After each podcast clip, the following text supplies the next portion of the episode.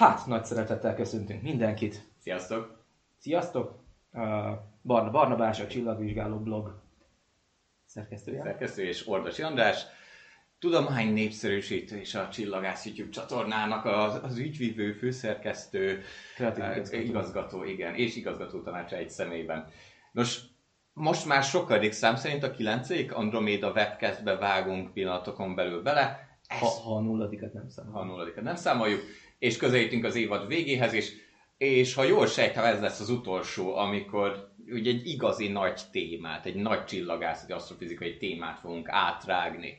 Ez pedig, ahogy már láthatjátok itt köztünk, a csillagrobbanásokról lesz. Nem is akármilyen csillagrobbanásokról, szupernovákról egészen konkrétan.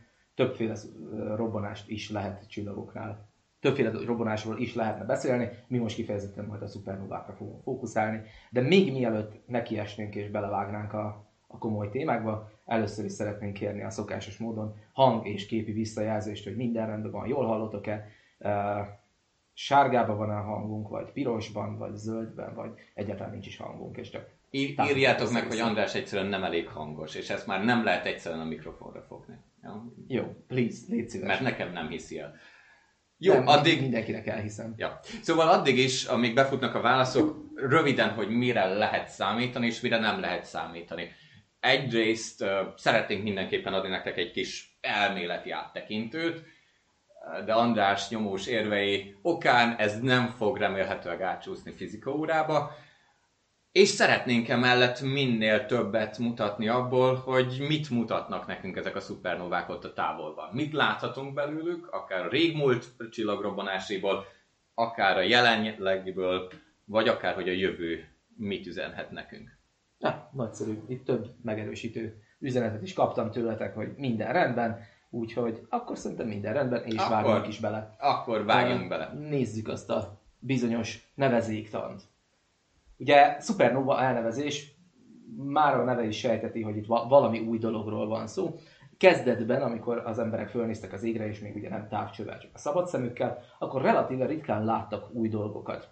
Viszont, amikor új dolgokat láttak, az igazán legyűgözte őket, és hát ugye ezek a nova stellák, vagy stellanóvák, ugye az új csillagok, ezek voltak azok, amik ö, a, a, a nova nevet kapták. Aztán persze később ez m- megvilágosodtak a csillagászok, hogy itt bizony több dolog is van, ami hirtelen hatalmas fénymennyiséget tud felénk ö, kibocsátani, és hogy többféle dolgot figyelhetünk meg. Ezért szükség lett egy újféle névre is. És itt az az elvivendő szép üzenet, hogy a nova és a supernova ez nem, nem csak egy felsrófolása, felskálázása a dolgoknak.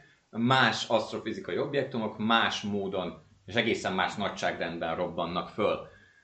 Úgyhogy amikor ez nyilvánvalóvá vált, hogy egyrészt látunk új csillagokat, amelyek mondjuk akár a mi galaxisunkban robbannak föl, ezek a novák, és amikor nyilvánvalóvá vált, hogy hasonlóan fényes dolgokat látunk sokkal-sokkal messzebbről, más galaxisokból, akkor azt valahogyan meg kellett különböztetni, még akkor is, hogyha ekkor még a 20-as, 30-as években nem voltunk tudatában annak, hogy mi okozza ezeket a jelenségeket. És ezt kapta a supernova elnevezést. Igen, ez nagyjából egy olyan egy-másfél évtizedig tartott, mire beleette magát a, a szaknyelvbe, de, de beleette. Ha manapság nevezni el mondjuk a NASA valamelyik marketing, akkor valószínűleg a, nem is tudom, Meganova, Giganova. Brutálnova uh, és társai lennének. Igen. Ez a Supernova aztán szépen gyökeret vert, és mai napig is ezt használjuk, tehát ez a tudományos terminológia. Na és ugye itt azt is írjuk, hogy a, a supernova robbanás az ténylegesen a csillagfejlődésnek egy természetes velejárója. És ha már itt van, akkor érdemes egy kicsit az alfához visszaugrani, és el- eljutni ehhez a bizonyos omegához. Úgyhogy amivel most kezdünk, szerintem én ezt ki is rakom nagy képernyőre, biztosan, hogy biztos, hogy jól lássátok, az az, hogy hogyan is fejlődnek a csillagok, honnan indul és hova érkezik meg. Eh, Ó, a csillagfejlődés. Ugye kezdetben vala a csillagköd. A csillagköd, ami tele van mindenféle anyaggal, ami jellemzően mindenféle anyag, az főként hidrogén szokik volt lenni az univerzum kezdeti, kezdeti korszakában, de aztán persze mindenféle egyéb eh, nehezebb dolgokkal is elkezdett begyűlni.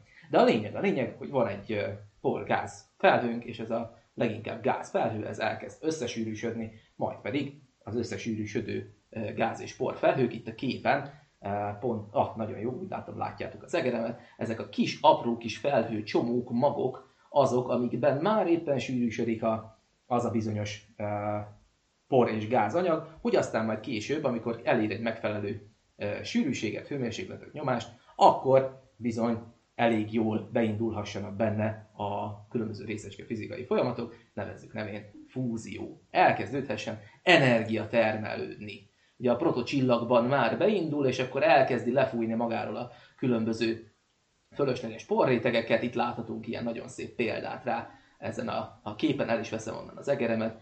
E, a, és aztán utána, amikor a protocsillagban a a fúzió beindul és lefújja magáról az anyagot, és elkezd rendesen világítani, na akkor mondjuk azt, hogy megszületett a csillag, és akkor már vannak ilyen nagyon jó kis, jellemzően halmazokban, ö, csoportokban születő csillagok. Ezek energiát termelnek életük során relatíve elég hosszan.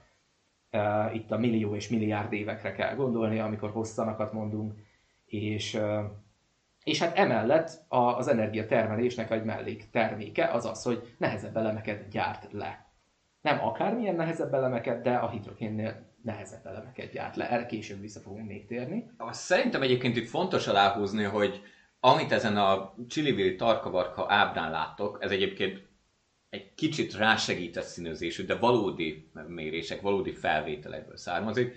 Ez a Karina Nebula egy része, szerintem, hogyha jól látom a szürkeségben, az a kulcsuk környéke. Így van itt minden egyszerre zajlik. Tehát amit itt András elsorolt, elsorolt az összehúzódó porisgázfelhőtől, a sötét globulákon át, egészen addig, amíg beindul a fúzió, itt néhány tíz, néhány száz fényéves távolságban ez itt mind együtt van. Aztán persze vannak kevésbé sűrű és kevésbé aktív régiója a galaxisnak, például a naprendszer és környéke. Itt a napunk kialakult bő 4,5 milliárd évvel ezelőtt, és itt ülünk majd, hogy nem a nagy semmi közepén. Nem vagyunk benne egy masszív gázfelhőben, nincs körülöttünk meg annyi társcsillag. Egyszerűen csak azt kell látni, hogy egyik sem tipikus.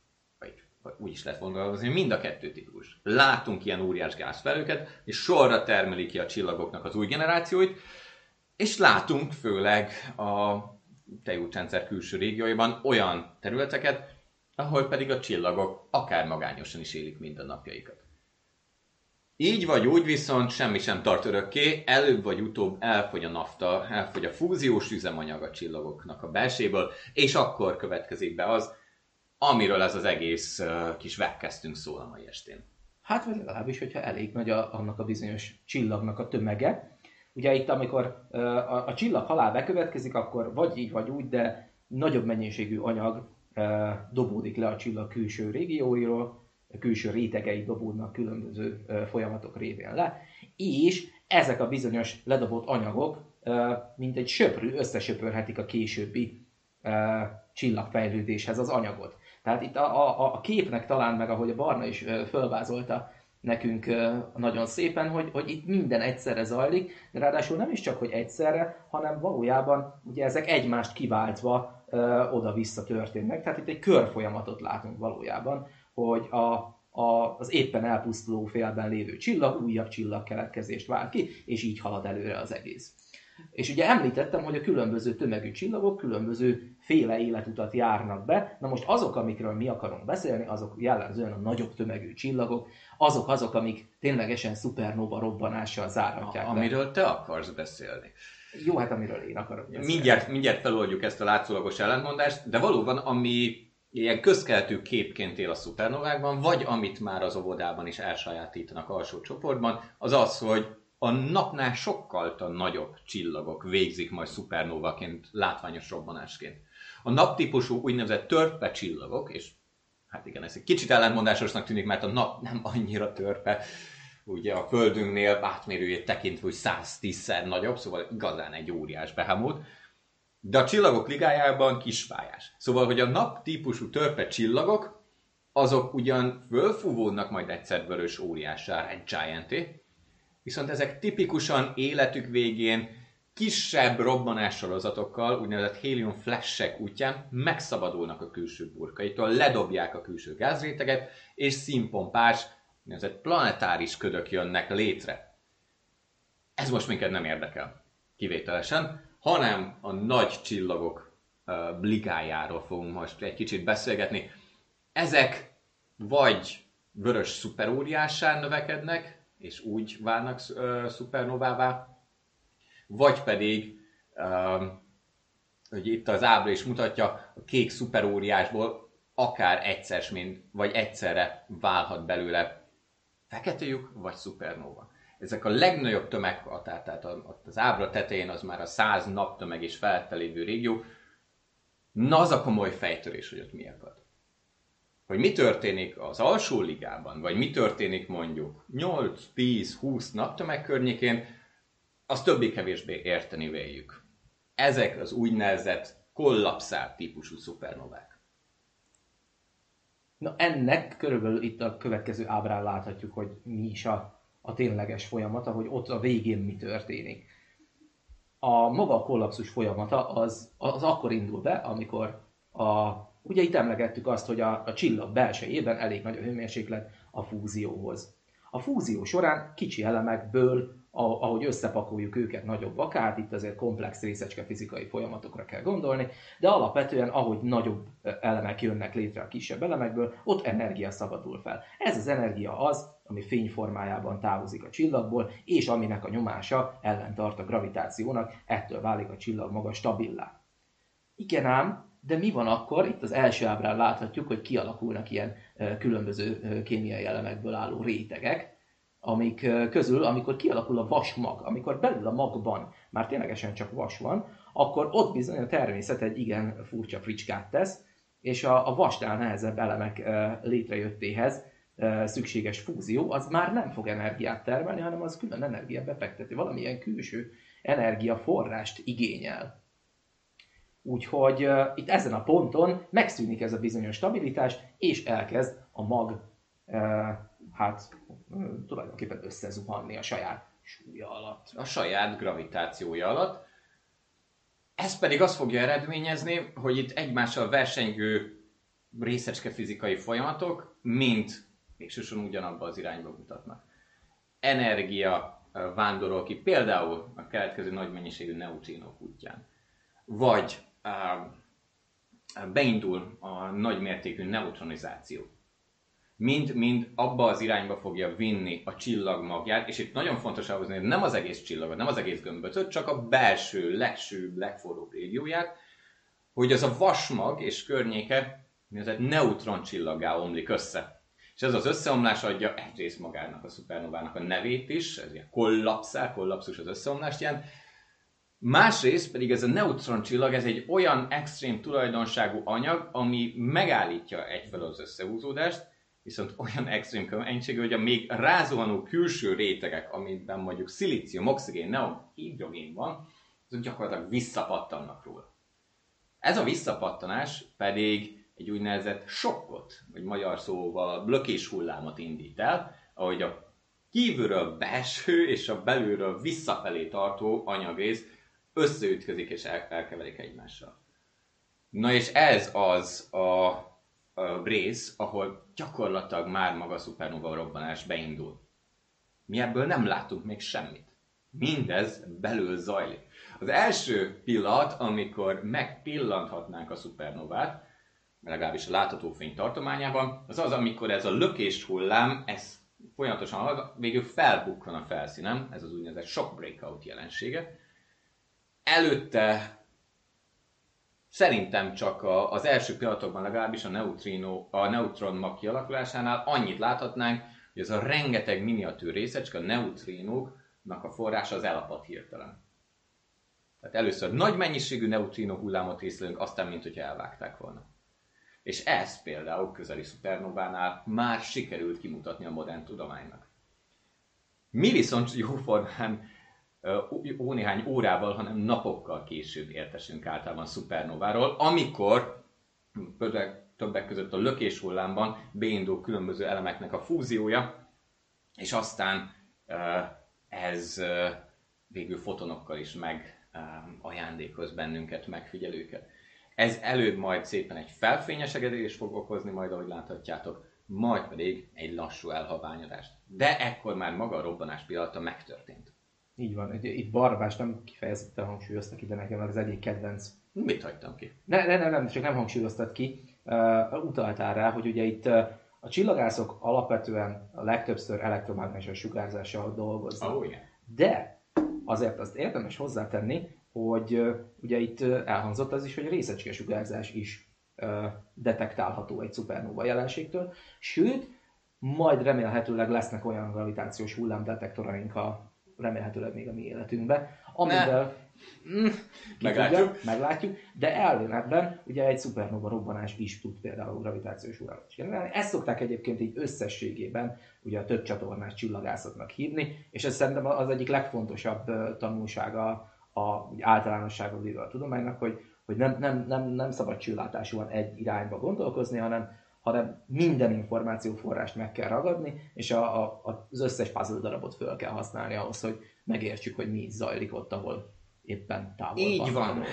Mert hogy mindebből mi mennyit észlelünk. Az még egy kicsit később. Az még egy kicsit később van? Igen. Mivel készültél akkor még? Hát igen, mert hogy ez csak az egyik. Ó, ja, igen, hát én Van magam, hiány, én magam hiányoltam a, a szakmámba vágó, vagy munkámhoz közel, szívemhez is közel álló szupernova típusokat, mert ugye jól beharangoztam, hogy mi most itt egyenlőre csak a nagy tömegű csillagok robbanásával fogunk foglalkozni, de az csak az egyik fel a történetnek. Ezek, tehát a nagy tömegű csillagok össze, magjának összezuhanását indukálódó szupernova, a kettes típusú, vagy kollapszár. És hogyha kettes valami, akkor bárki kitalálhatja, hogy létezik valami előtte egyes típusú szupernova is.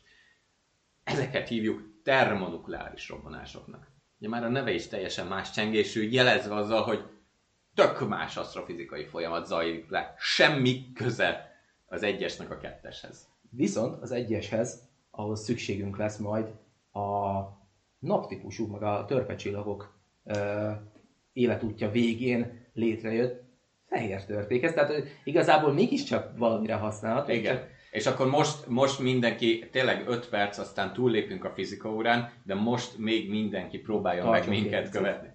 Tehát, félretesszük a nagy tömegű csillagokat, nézzük a kis tömegű csillagokat.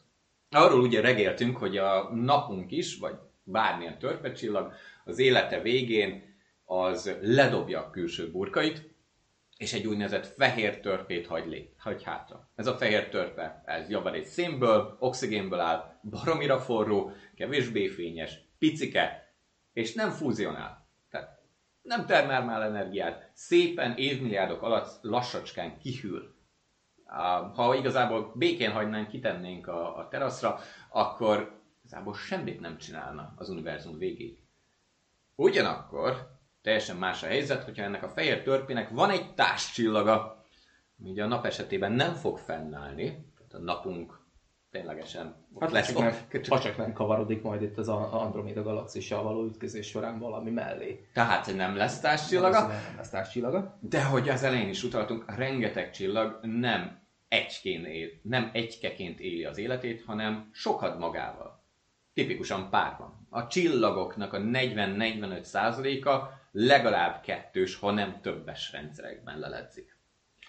És ugye itt akkor az, a, az az igazi kérdés, hogy mi történhet egy fehér törpével ahhoz, hogy ő ezt a relatíven nyugodt, kitesszük az erkére és csöndben elvan dolgot, ezt ő hirtelen úgy gondolja, hogy akkor most ő, ő, ő valami nagyon fancy akar csinálni, valami hihetetlen nagy durranással akarja uh, bevilágítani az eget. Hát ehhez bizony neki valahonnan tömeget kell szerezni. Ez a, a mohóság. A mohóság. Nyilván a fehér törpe nem tehet róla, hiszen a saját gravitációjánál fogva nyer anyagot. Honnan? Hát a társcsillagától, ahol nagy mennyiségben áll jelen.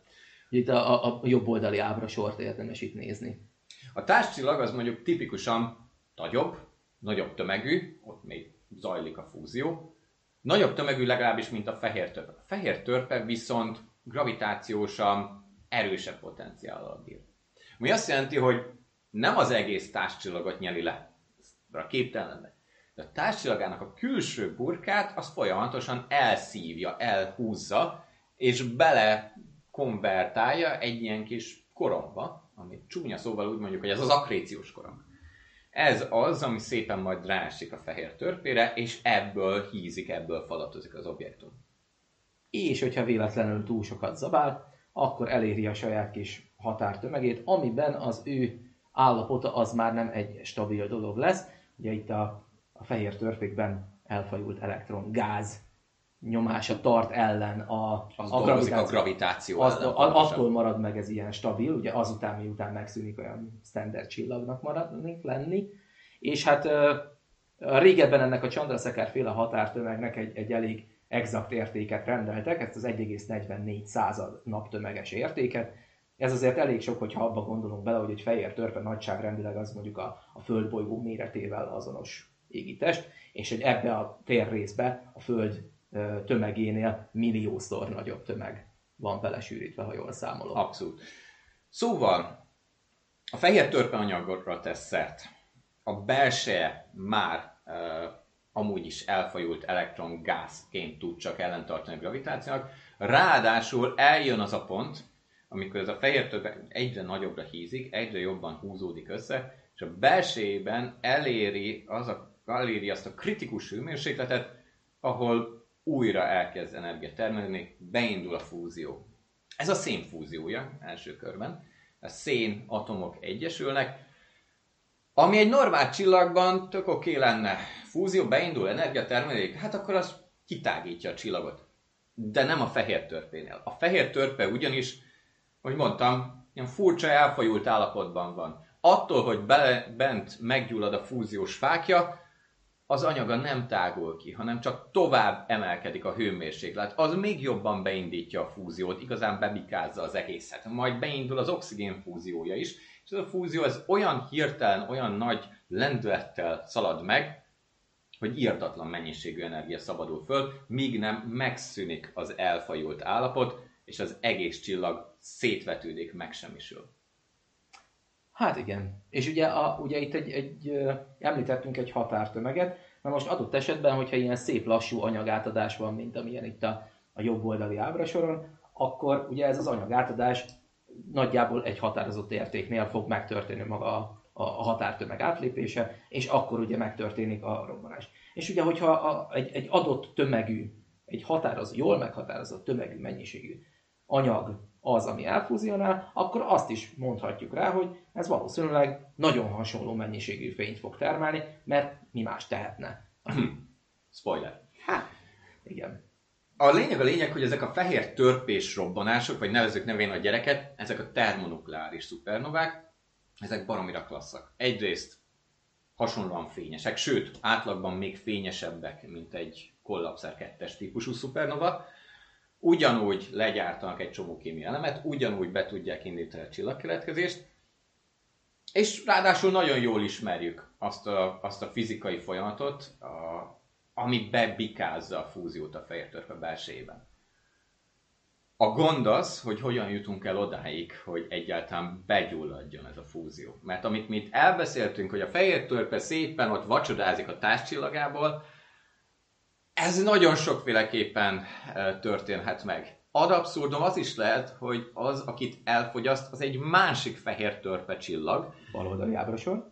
ami vagy ugye, ilyen úgynevezett violens mergerként, ahogy az angol módjára, gyakorlatilag boom, egymásnak szaladnak, vagy pedig az egyik a szépen lassan szétszincálja, vagy nagyobb tömegű nyilván szétszincálja a kisebbet, így vagy úgy, ez nem, egyáltalán nem biztos, hogy a klasszikus Chandrasekhar hatástömegnél fogja bebikázni ezt a bizonyos szén, uh, szénfúziót.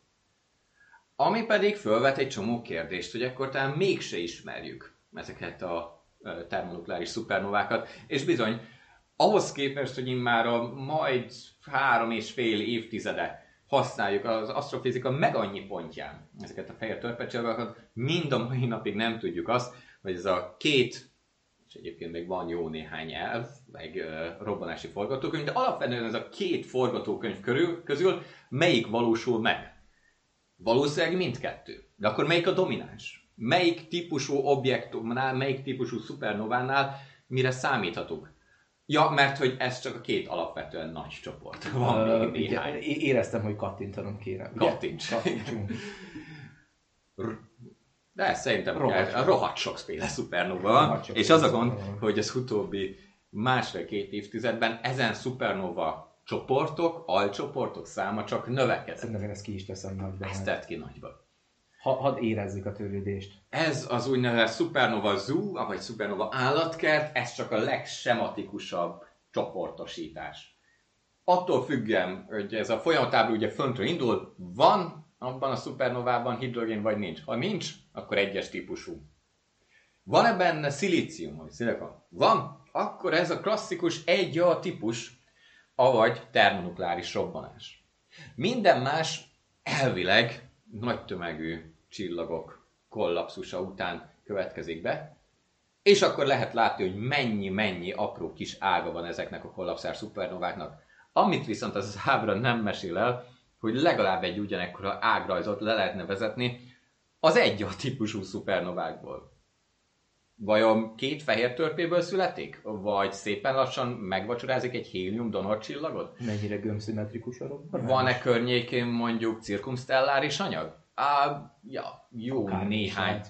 És a, igen, és a legszebb az egészben, hogy van egy csomó szupernova alcsoport, amiket, amiket megfigyelési jellemzőik alapján szedegettünk szét kisebb csoportokra, és emellé van egy csomó elmélet, egy robbanási elmélet csokor, amelyeket jó lenne szépen párosítani ezekre a megfigyelt alcsoportokhoz. Igen, tehát igazából itt, itt, itt most nagyon két irányú gondolkozásban kell a szupernovákat tekinteni, ugyanis a, az osztályozásban mi ugye abból a szemszögből közelítettük meg, hogy mi is maga a folyamat, ami lezajlik. A folyamat szerint ugye kétfele lehet szétszedni, lehet termonukleáris, meg lehet kollapszár. Igen ám, csak hogy ugye a csillagászok alapértelmezésben, kezdetben, amikor ezeket megfigyelték, még nem azt látták, hogy mi történik, hanem annyit láttak, hogy na, valami világít.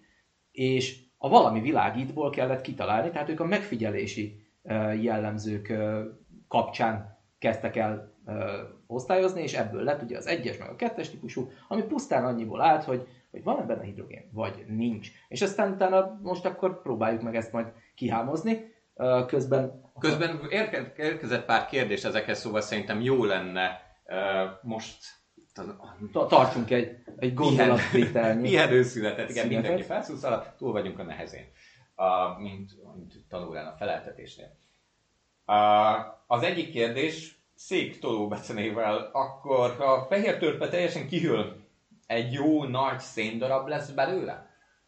Uh, nem teljesen. Szén és oxigén darab, gömböc. És nagyjából ez a Föld méretével összevölthető méretben. Ugye e- ezt szokták fekete törpeként emlegetni a, a szakirodalomban. Az egyetlen e, dolog vele kapcsolatban, hogy ilyet még nem láthattunk. Tehát a, a fehér törpéknek a kialakulása az ugye törpecsillagok életútja után történik meg, ezek jellemzően sok milliárd évesek, és maga a fehér törpének a kihűlése is egy nagyságrendileg 10 milliárd éves folyamat. Sőt, Sőt, Hogyha azt, akar, hogyha azt akarjuk, hogy tényleg tűnjön el a fehér, napunkból 4,5 milliárd, 5 milliárd év múlva a fehér törpe marad hátra. Az azt jelenti, tök sötét lesz, nappal is. Lesz egy kiemelkedően fényes csillag a nap helyén, a fehér törpe, ami csak azért lesz fényes, mert baromira közel van hozzánk, de nappali fényességet már nem fog árasztani. Hogyha aztán beindítjuk a stoppert, akkor a Földről nap helyén maradó fehér törpecsillagot akár 100 milliárd év múlva is észlelni fogjuk.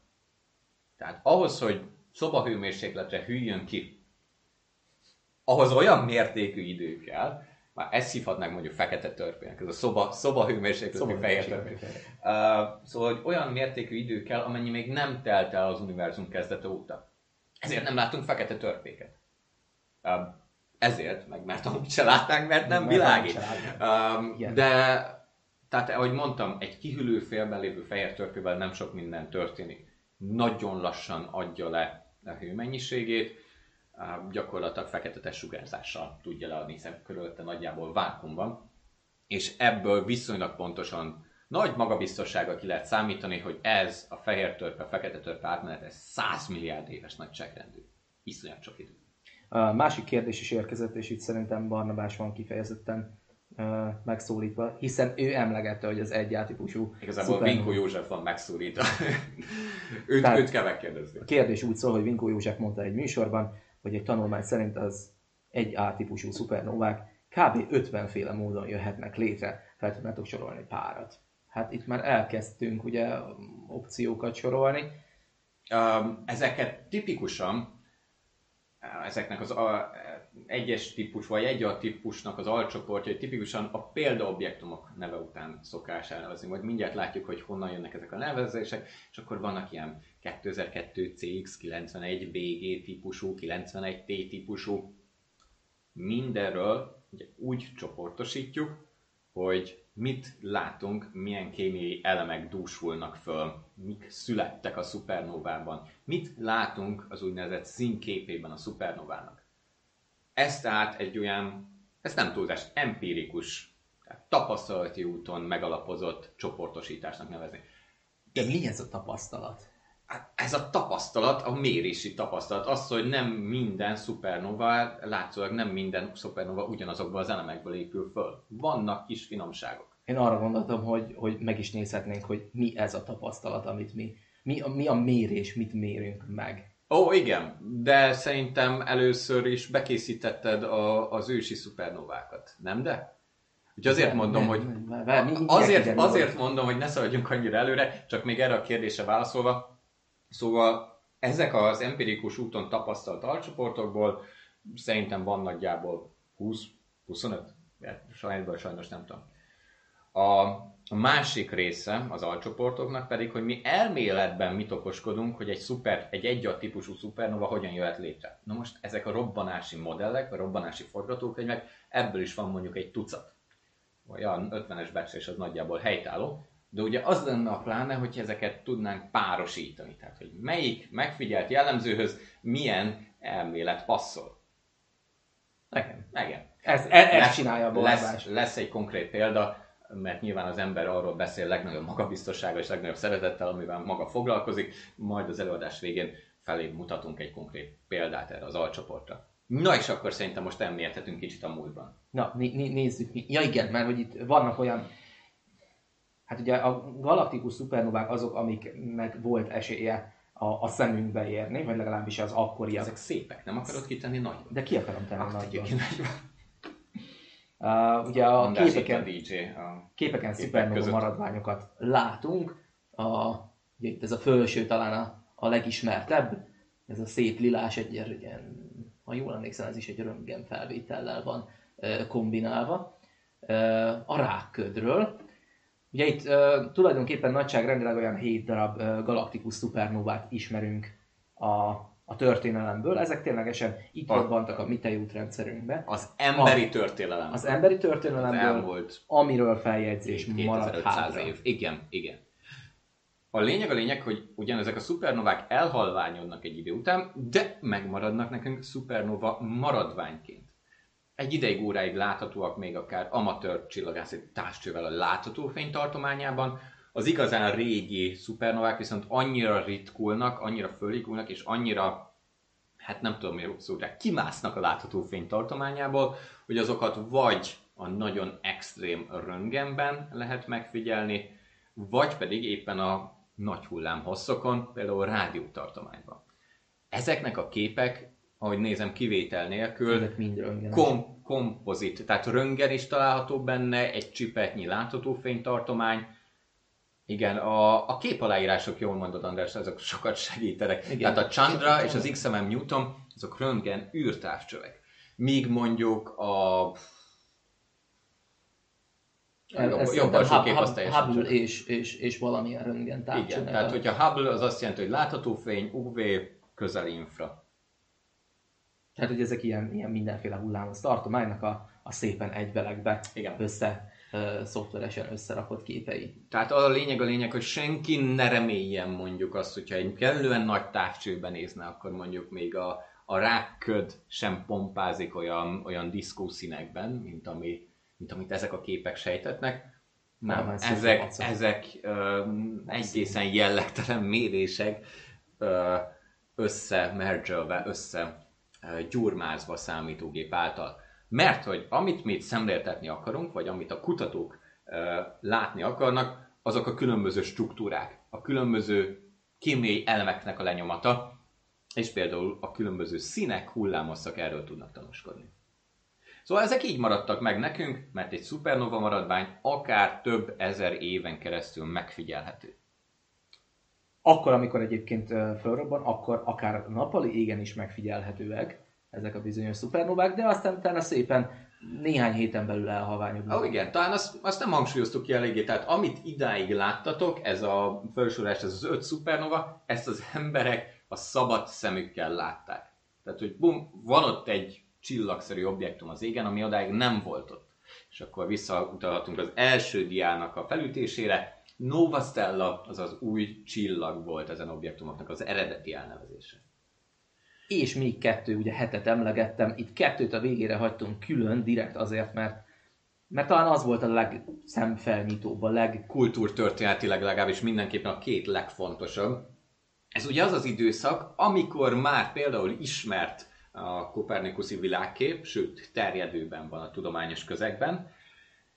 Ekkorra válik biztossá a 16. század végére, hogy az uh, ókori görög világkép, vagy iránt, hogy a földi légkörön túl kristályszférek vannak, amik változatlanok, nincsenek új objektumok, nem tűnnek el a régi objektumok, ez ekkora már fenntarthatatlan, vagy elképzelhetetlen, hiszen üstökösöket figyelnek meg, például Tio de Brahe, egy dán származású nemes aki szabad szemmel végezte még a megfigyeléseit. Vagy Johannes Kepler, aki főként matematikai számításokban jeleskedett, de azért föltalált egy új típusú távcsövet, és, és egyebek mellett bizonyította a bolygómozgásnak a róla elnevezett törvényét. Ja, és 1604-ben leírta az emberiség mind a mai napig, az emberiség által látott utoljára látott uh, szabadszeves szupernováját. Na hát ebből nem jöttem ki jó ebből a mondatból. Ja, szerintem jól megoldottam. 1604, tehát az SN az a supernovát rövidíti, hogy mellette lévő évszám pedig amikor megpillantotta az emberiség. 1604 mind a mai napig az utolsó supernova, amit szabad szemmel láthattunk. Ezt én rendkívül igazságtalannak tartom abból a szempontból, a sorsfintora, hogy ugye a távcső megjelenése a csillagászat piacán az 1608-9 magasságára datálható és ez, ez, mondjuk az is igaz, hogy valószínűleg egy távcsővel ugye nem látnánk sokkal többet egy, egy, egy felrobbanó szupernovából, mint szabad szemmel, de maga az, hogy nem látnánk többet, nem tudnánk felbontani, az is nagyon sok információt adhatott volna a, az akkori csillagászoknak, hogy pontosan mire is kell gondolniuk, amikor, amikor egy szupernovát látnak. És ezt, ezt egy kicsit igazságtalannak tartom. Azóta ez 400 év, amióta nem látott az emberiség galaktikus szupernovát, annak ellenére, nem, ezt nem, nem lövöm le a spoilert, mert hogy mindjárt jönnek a, a statisztikák. Mert hogy? És ott kiderül, hogy milyen sűrűn szoknak jönni. Oké, okay, uh, és akkor itt, itt szeretnénk eloszlatni egy gyakori félreértést. Ugye azt már beszéltünk, hogy amik például ezen a képeken is láttok, azok hamis színes felvételek, hiszen csupa olyan hullámhosszú mérésből lett összegyurmázva, amit az emberi szem érzékelni se tud. Pluszba. Nyilvánvalóan ezek már több száz éve felrobban szupernovák, baromira halványak, nagyon messze vannak, nem láthatjuk össze. Nem láthatjuk őket. De úgy egyáltalán, ha jön egy friss szupernova, ami felrobban, és kutatók megfigyelik, és cikket írnak belőle, majd utána azért felveszik a fizetést, és elméleteket gyártanak, és újabb publikációkat írnak, és aztán folytatódik a végtelenségig. Baromira nem látunk belőle semmit jóformán. Ja igen, hát erre vannak gifeink. Na, András gyűjtötte. Egy, egy szép szemletes összehasonlítás, hogy ugye egy szupernova robbanás, egy csillag megsemmisülése, hogyan képzeljük el? Nem véletlenül szokás ezt nevezni az univerzum legnagyobb robbanásainak. Ja, akkor, hogyha ott vagyunk a közelében. De hogyha itt vagyunk a tejútrendszerben, mit figyelünk meg? Hát az meg az, az, az ott. Remélem mindenki látja. Mindjárt, mindjárt oda viszont. Hogyha valaki ezt most mobiltelefonról nézi, va, va, va, nehogy is te Spotify-on hallgatja, az most nem látja, hogy mi történik. Hát ez egy vizuális poén. Uh, egy távoli galaxisban, de akár még egy közeli galaxisban megfigyelt szupernova nem több, mint egy felbukkanó halvány fénypötty a csillagok tengerében. Ennyi. Ennyit látunk egy szupernovából. Pontosabban 400 éve csak ennyit látunk szupernovákból. Hát az majd egy jó kérdés, hogy mit fogunk látni, hogyha egyszer majd lesz galaktikus szupernova, de ténylegesen ebből az egy fénypontból kell nekünk gazdálkodnunk. És hát gazdálkodunk is, mert kétségbe esett Elég ember próbálkozik, meg mégiscsak a csillagászok azért vannak, hogy, hogy kreatívok legyenek. Hiába csak egy fénypont van, hiába szakszóval nem tudjuk felbontani ezeknek a, a méretét, kiterjedését, színét, stb. De nyomon tudjuk követni például a fényesség változását. Ez a baloldali képen látható vonal katyvasz nem más, mint különböző típusú szupernováknak a fénygörbéi, vagyis hogy hogyan változnak az idő lefolyásával a robbanás óta eltelt, bocsánat, a, ezen az ábrán éppen nem a robbanás óta eltelt, hanem a maximum fényesség óta eltelt napokban.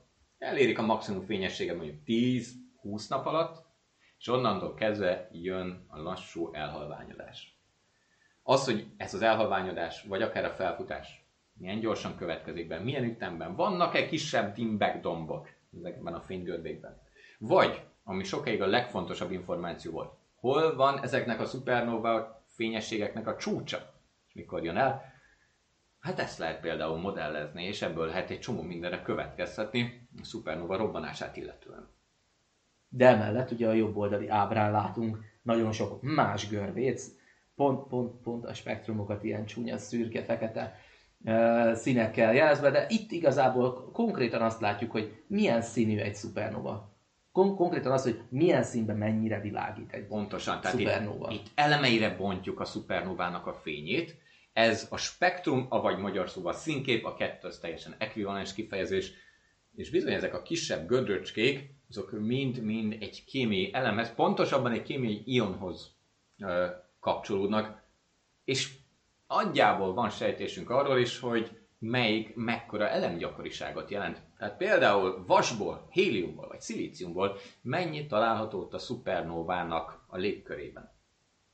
Igen, itt például a, erre majd később még vissza is térünk, nagyon szépen látszik a, az, hogy ugye vasat itt az egyes típusú uh, szupernovák mutatnak leginkább, és aztán egy hidrogén sorozat jön a, a kettes típusúban, ugye a 87 átlátjuk a, a grafikonon, ami ugye majd később mindjárt szó is lesz róla, hogy ő egy, egy igazán különleges jószág.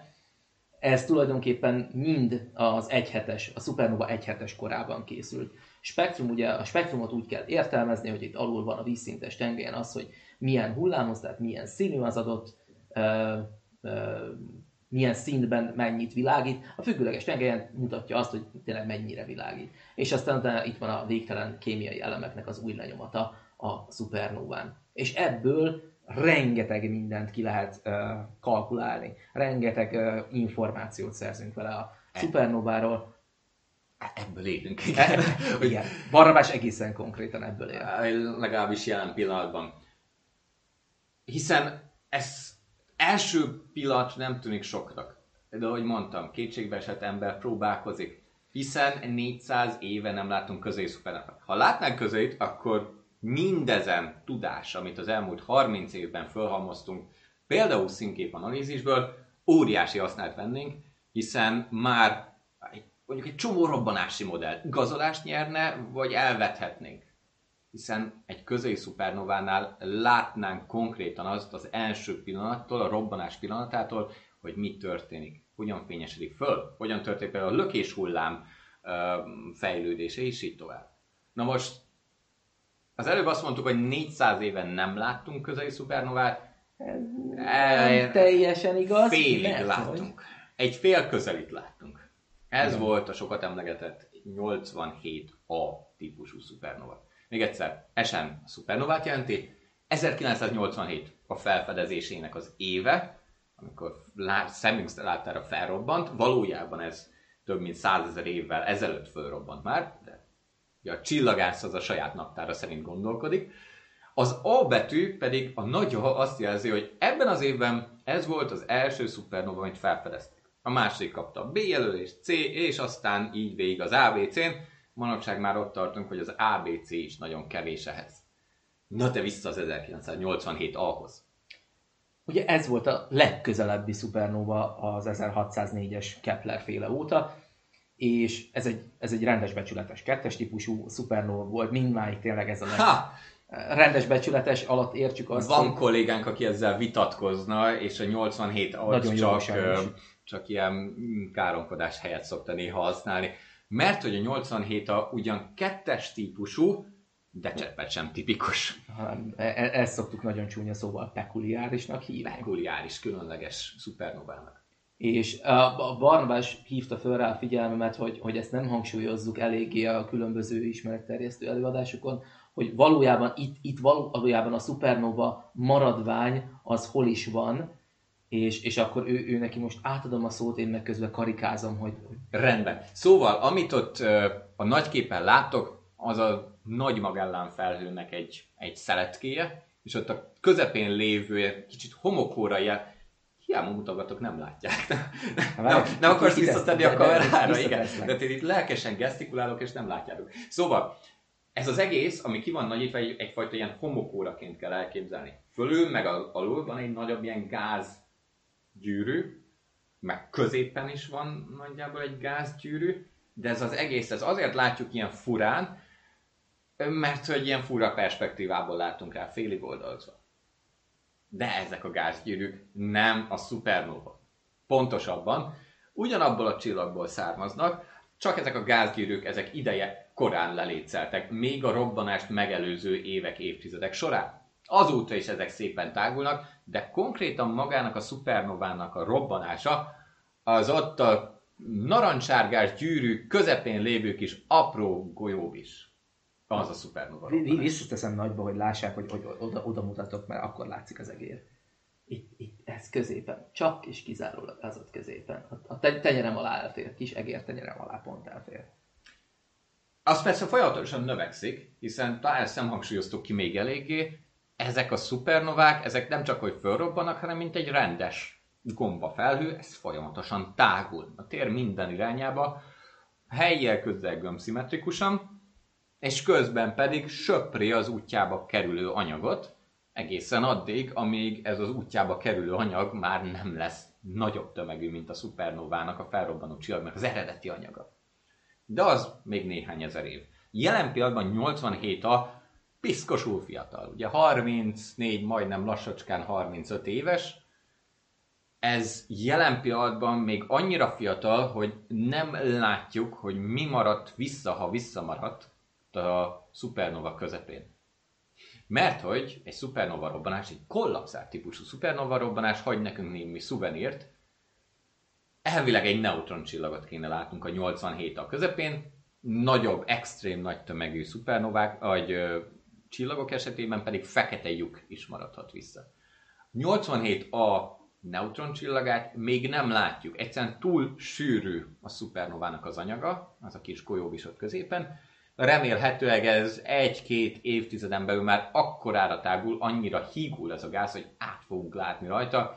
Szóval máshol nem. majd a 60 éves barnát. Az igen, majd hogyha addigra a kettes típusú szupernovákkal fog foglalkozni, akkor felt, feltétlen. Szóval a 87 a egy csomó kérdésre válaszolt a szupernovákkal kapcsolatban, egy csomóra még nem, mert még egyszer nem fejlődött el odáig. Illetve egy csomó esetben pedig ö, plusz fejtörőkkel ajándékozta meg a kutatói társadalmat, mert hogy ez nem tipikus ö, robbanás volt. Nem tipikus, ez elsősorban a, a szupernovának a néhány száz napos fejlődését jellemzi. Ugye nem pont úgy csökkent a fényessége, ahogy egy ilyen szupernovától az elvárható lett volna. Ugye ez egyben felvetett egy olyan kérdést is, szerintem, de majd Barna rácápol, hogyha nem. Miért én? Mert te vagy itt velem, és te, Itt de van- többi, többiek is Itt vannak, itt vannak velünk a nézők is, majd ők rácápolnak. De hogy ugye ez volt az egyetlen szupernova, amit relatíve nagy közelségből meg tudtunk figyelni, és ez bennem legalábbis fölveti azt a kételyt, hogy nem az történik, hogy valójában minden egyes szupernova a maga módján egy egyedi jószág, de annyira távol vannak, hogy ezek a, a statisztikai hibák, ezek, Ezek elmosódnak. ezek elmosódnak, és Nyilván, ezért ilyen nyilván nincs, kategóriákat nincs tudunk két alkotni. tökéletesen egyforma szupernova, de ezek nagy, nagy vonalakon belül azért hasonlóaknak kéne lenniük egymáshoz. Legalábbis a jelen pillanatban az asztrofizikai tudásunk ebbe az irányba mutat, hogy véges számú dolog befolyásolhatja egy szupernova robbanást. És persze, hogyha, hogy is mondjam csak, ha, ha abszolút minden részletet felderítenénk, nincs két tökéletesen egyforma, mint például nincs két tökéletes egyforma macska sem. De, hogyha csak azt mondanánk, igen, kivéve a Matrix de ha azt mondanánk, hogy ö, osztályozzuk őket színeik szerint, akkor azért tudjuk, hogy vannak fekete macskák, amik nagyjából hasonlóak egymáshoz. Ugye? Ugye? Ja, szóval A- ezt így kell elképzelni, ezt a klasszifikációt. És hogy a klasszifikáció min alapszik, szerintem most már ugorhatunk a statisztikára. Ó, igen, mert hogy ideig túl sokat beszéltünk túlságosan régi megkövesedett szupernovákról. Még egyről.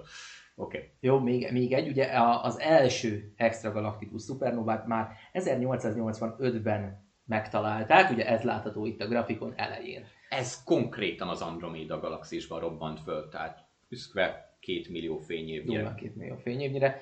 Ugye itt hatalmas segítség volt a csillagászok számára, hogy megjelent a fotográfia. Tudtuk rögzíteni a képeket, és nem elbeszélések alapján, meg a saját szabad szemünkkel kellett mahinálnunk, illetve rajzokból dolgozni, hanem ténylegesen kézen közön járhatott ugyanaz a megfigyelés. Nem kellett a, a, az adott megfigyelésnek egy, egy, egy közvetítő rajzoláson átesnie, és, és ennek köszönhetően elkezdett rohamos ütemben nőni a szupernova felfedezések száma, hát leginkább így az 50-es évektől, de ugye itt több különböző esemény meg is van jelölve. A, ugye az első után itt néhányak voltak, itt azt ha- ha- határozottan szeretném hangsúlyozni, hogy logaritmikus a skála, tehát hogy itt minél nagyobb az oszlop, az nem azt jelenti, ha kétszer nagyobb az oszlop, az, az nem feltétlenül azt jelenti, hogy kétszer több, hanem itt, itt ugye itt ez már a tízes skála, ez már a százas skála, itt pedig már ezrekről beszélünk. Uh, és itt van is egy nagyon jó kis uh, uh, animackónk, amit szerintem így be is teszek, ami azt mutatja, hogy az égbolton az adott évben hol jelentek meg szupernovák. Hát látjuk, hogy ugye az 1900-as évek eleje még azért ilyen kis, egy-egy ilyen kis pöttyöcske valahol így elszórva az égbolton, de aztán utána az 50-es évektől ez be fog indulni, és, és ott, ott aztán elkezd szeplősé válni az égbolt, majd pedig így té- tényleg teljesen elborítják a, a szupernovák. Uh, a rohamosabb ütem az, az azt is jelenti, hogy ugye azt mondtuk, hogy A-val jelöljük az elsőt, B-vel a másodikat. Tehát így relatíve azért elég gyorsan elfogy az ABC, ilyenkor jön az AA, az AB, az AC, és így tovább. De amikor már háromszor elfogy az ABC, és már a ZZZ sem elég, na hát most tartunk ott, hogy igen, már négy betűvel jelezzük a, az adott szupernovát. Idén eddig 19.174, ez ma reggeli számadat, most néztem meg, E- ennyit az találtam. már elavult. De ez valószínűleg már elavult. Mert hogy most is éppen van valahol éjszaka, meg, meg az alatt is volt valahol És uh, egyébként nagyon klassz az anim- animáció, én, én még el tudnám nézegetni pár óráig, viszont uh, egy pillanat nézegessük el magunkat, mert hogy egy, egy másik magvas gondolat, amit, amit érdemes leszögezni, hogy hogyan működik a modern csillagászat. Úgy, hogy belefulladunk a sok adatba, a big datába. Ugyanis már eljutottunk arra a pontra, hogy kezelhetetlen mennyiségű szupernovát fedeztek föl a különböző automatizált megfigyelő programok. Tehát ezek azok, amelyekhez nem kell ember, egyszerűen éjszaka van, a kupola kinyitja magát, a kamera odafordul, végigfotózza az eget, egy szoftver kiredukálja a méréseket, egy másik szoftver keresgél rajta adatpontokat, és bum, kidobja már reggelre, hogy itt volt új csillag az égen, tessék ránézni, tessék megerősíteni a felfedezést, mert ez szupernova gyanús. Oké, okay.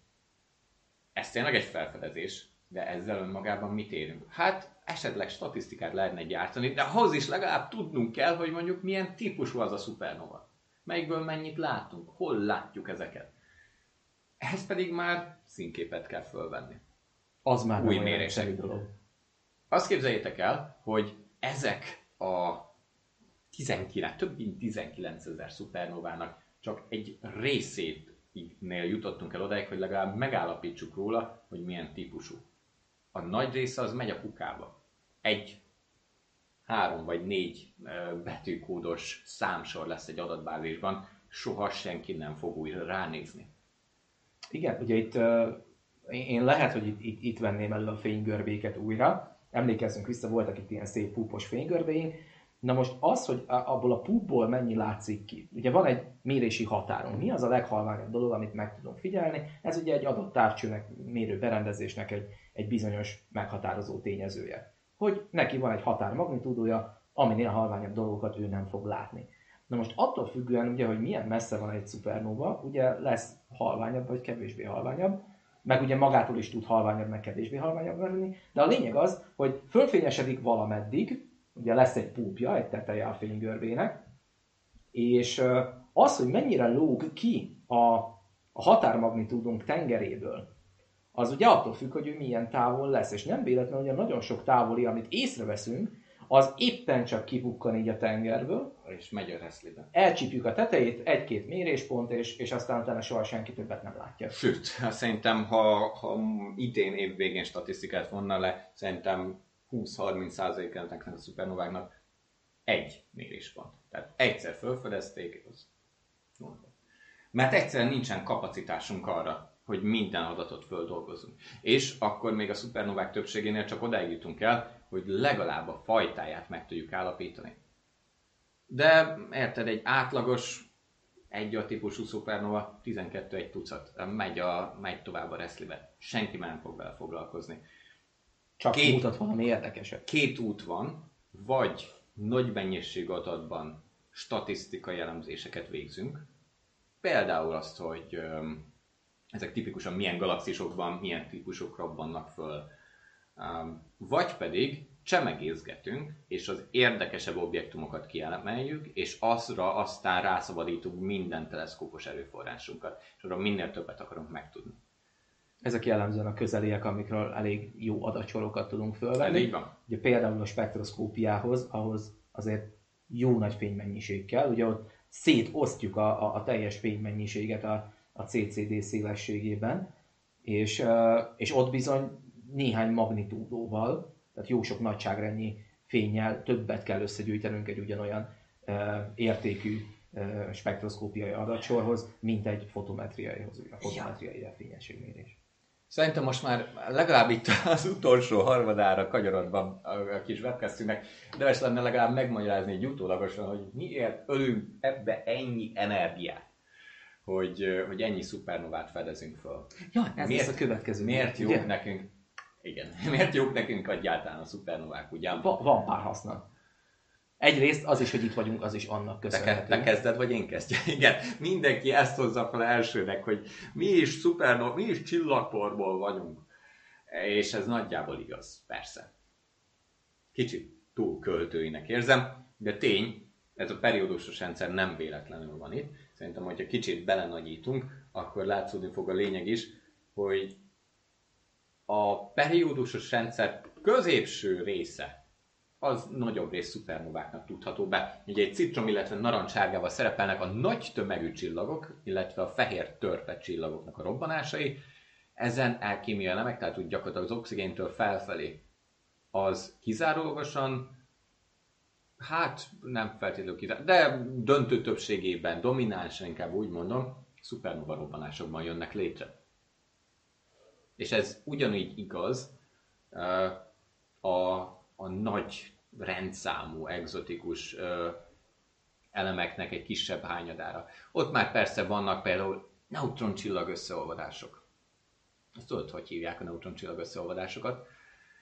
Kilonóváknak ami első hangzásra olyanok, mint a, mint a szupernovák, de megint csak egy teljesen más állatfaj.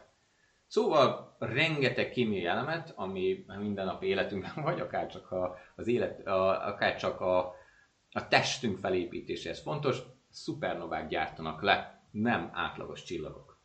Azt azért szeretném hozzátenni, hogy ez a, az utóbbi tíz évben elég sok uh, elmélet uh, alakult át egymásból egymásba ezzel kapcsolatban, hogy pontosan ugye itt melyik is pontosan milyen arányban minek a következtében jön létre. Ugye itt a gravitációs hullámok felfedezése és, és ténylegesen neutron csillagok összeolvadásának a, a, a, a többszöri megfigyelése volt az, ami, ami tulajdonképpen rávezetett minket egy elméleti útra, és aztán utána Ez tulajdonképpen a tudománynak a teljesen természetes vele- velejárója, hogy elméleteket alkotunk, és ezek az elméletek, ezek időről időre eh, változnak, ahogy a bizonyítékaink egyre sokasodnak.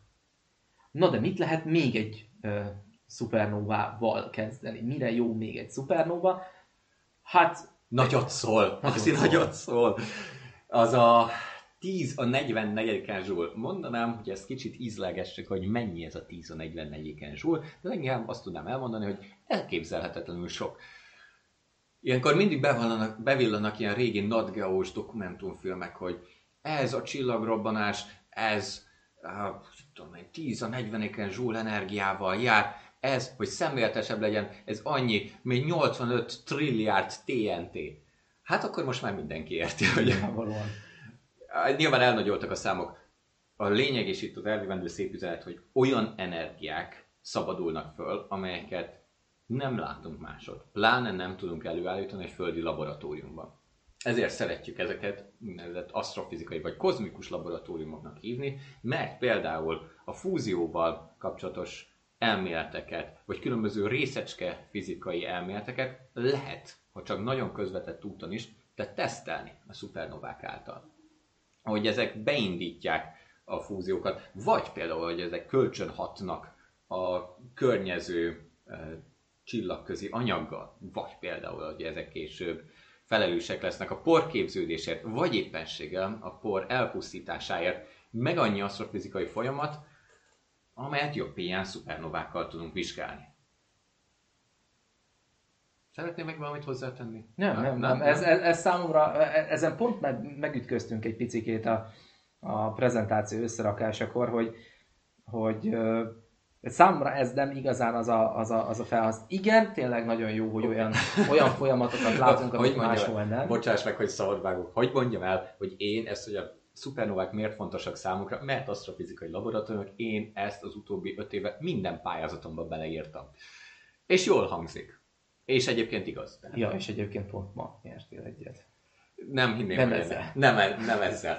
A, a lényeg a lényeg, hogy a szupernovákat azt alapvetően nem emiatt szokták kiemelni, de ez is egy nagyon fontos aspektusok, hanem, és itt fontos elmondani, amivel minden, de minden legalábbis egy as fe- felrobbanó fehér törpés szakcikk az elmúlt tíz évben kezdődött, az nem más, mint hogy ezek a típusú szupernovák kozmikus skálákon is alkalmazhatóak távolságmérése, amelyek által sikerült bebizonyítani az univerzum gyorsuló tágulását.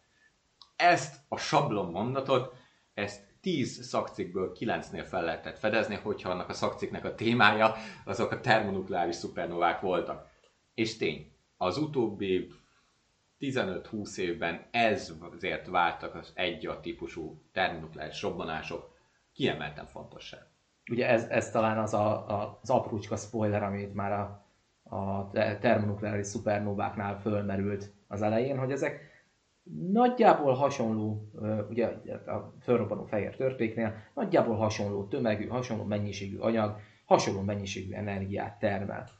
Ez volt az a, az alapértelmezett tény, amiből kiindulva lehetett egy összefüggést találni. Hát nagyon egyszerű, itt hogyha az elmélet azt mondja nekünk, hogy, hogy van egy meghatározott mennyiségű fény, amit ő kibocsát, és azt valamekkorának látjuk, akkor a kettő különbsége, ugye itt a, az ábrán a kis m mínusz nagy m jelzi ezt az úgynevezett távolságmodulust, ebből egy egyszerű formulával kiszámolható a távolság. Ez az alapkoncepció. Hogyha ezt hozzátesszük, hogy tudjuk mérni, hogy ezek a szupernovák, pontosabban a szupernováknak a galaxisai, azok milyen sebességgel távolodnak tőlünk, akkor ugye föl lehet szépen plottolni, a művelt ember mondja, hogy, hogy adott távolságban, szupernovákból számoltunk ki, mekkora ez a távolodási sebesség.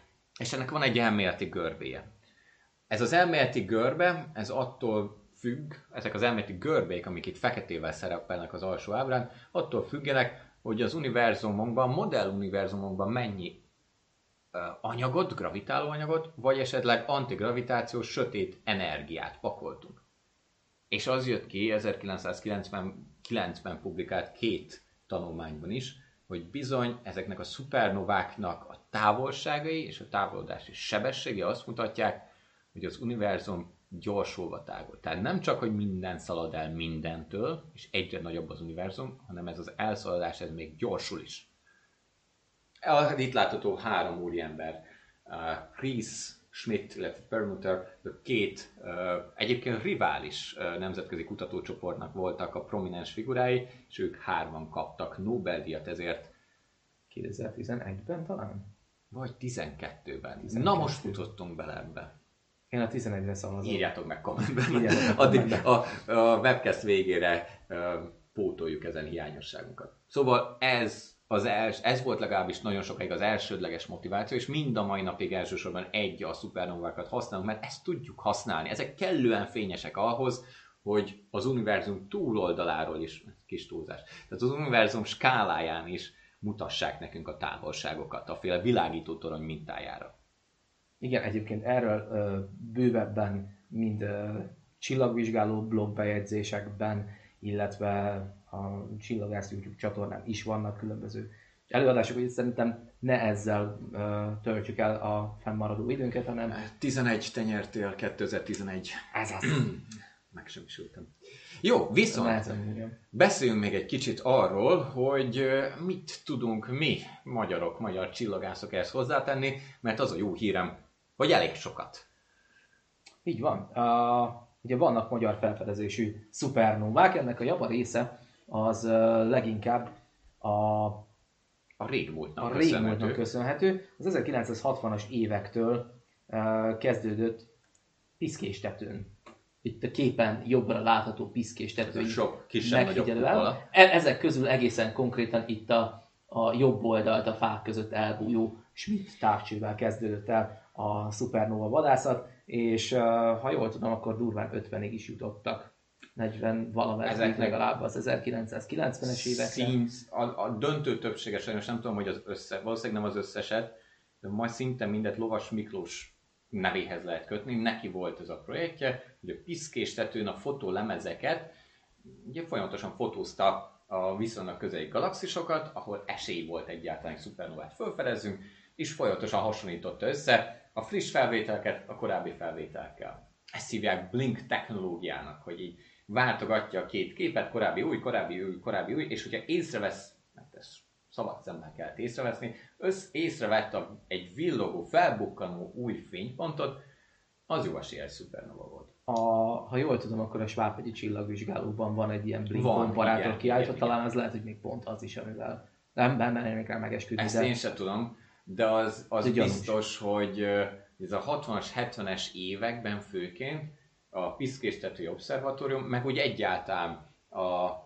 a magyar csillagászat infrastruktúrában is abszolút versenyképes volt a világelittel ebben a témában. Mert hogy nagyon kevesen volt meg egyáltalán a, a kapacitása, szaktudása, meg a távcsővel ahhoz, hogy szupernovákat lehessen felfedezni, és ebben Lovas abszolút a világelithez tartozott. Igen, ha jól emlékszem, akkor rögtön az első, a projekt első három hónapjában már meg is volt az első találata. Az Isten.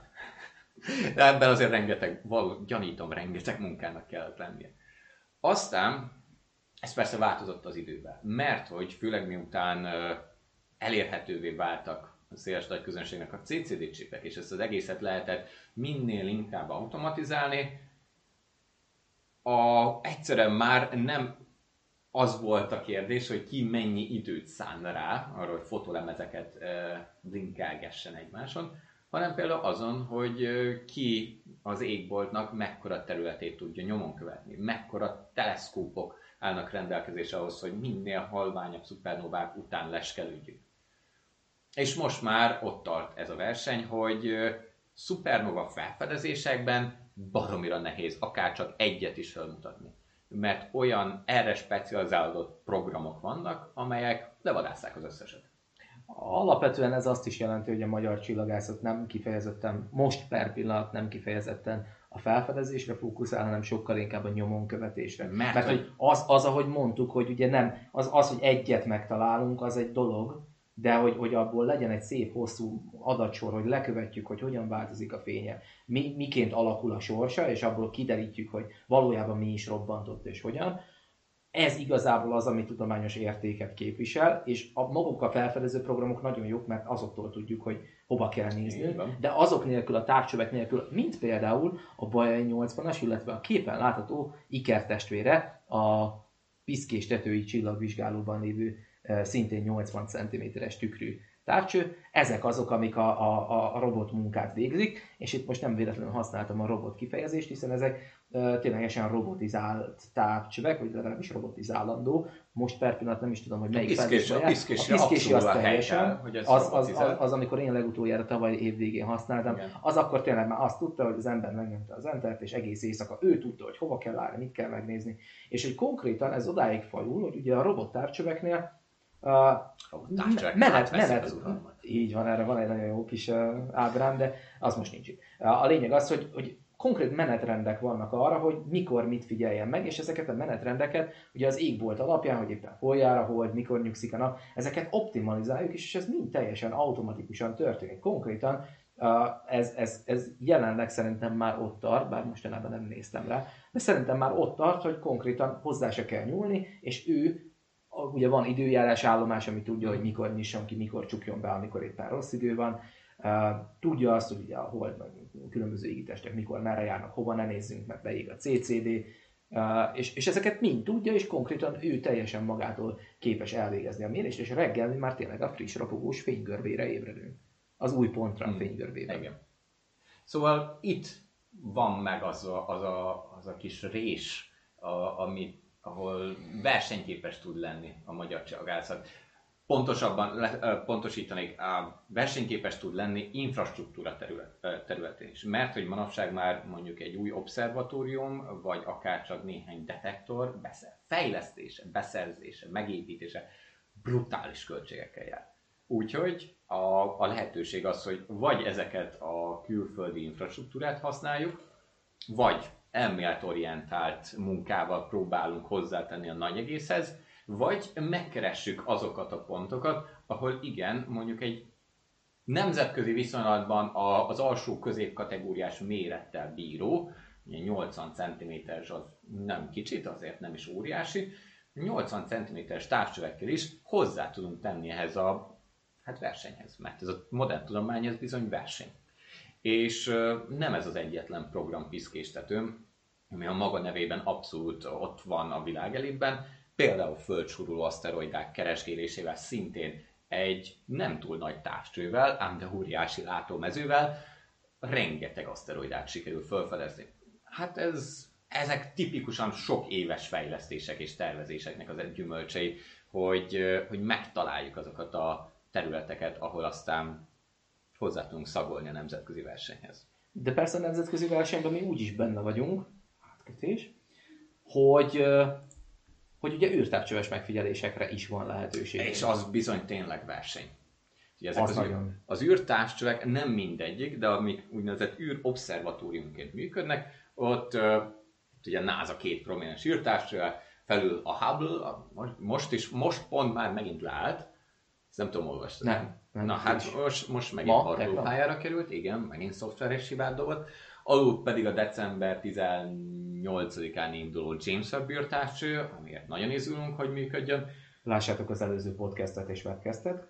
Uh, szóval mind a kettőnek évente egyszer megpályáztatják a működés idejének a jelentős részét. Bárki adhat be pályázatot, ami azt jelenti, hogy akár magyar csillagászok is, hogyha van egy jó ötlet, egy jó projekt, meg van indokolva, van korábbi eredmény, van elképzelés, hogy hogy mivel fog hozzájárulni az új mérés, akkor a 7-8 vagy még nagyobb 7-8-szoros vagy még nagyobb túljelentkezésből ki lehet kerülni győztesként, és akkor szóval azt mondjuk néhány órán keresztül a Hubble űrtávcső oda néz, hová a kedves magyar csillagász és a kutatócsoportja kéri. Azért nem sűrű az, hogy magyar csillagász ezeken az óriási űrtávcsöveken időt nyer el, de például most Szegeden nekünk is vannak kollégáink, akik, akik ezekből az űrtávcsövek mérésekben, nemzetközi kutatócsoportokban ott vannak.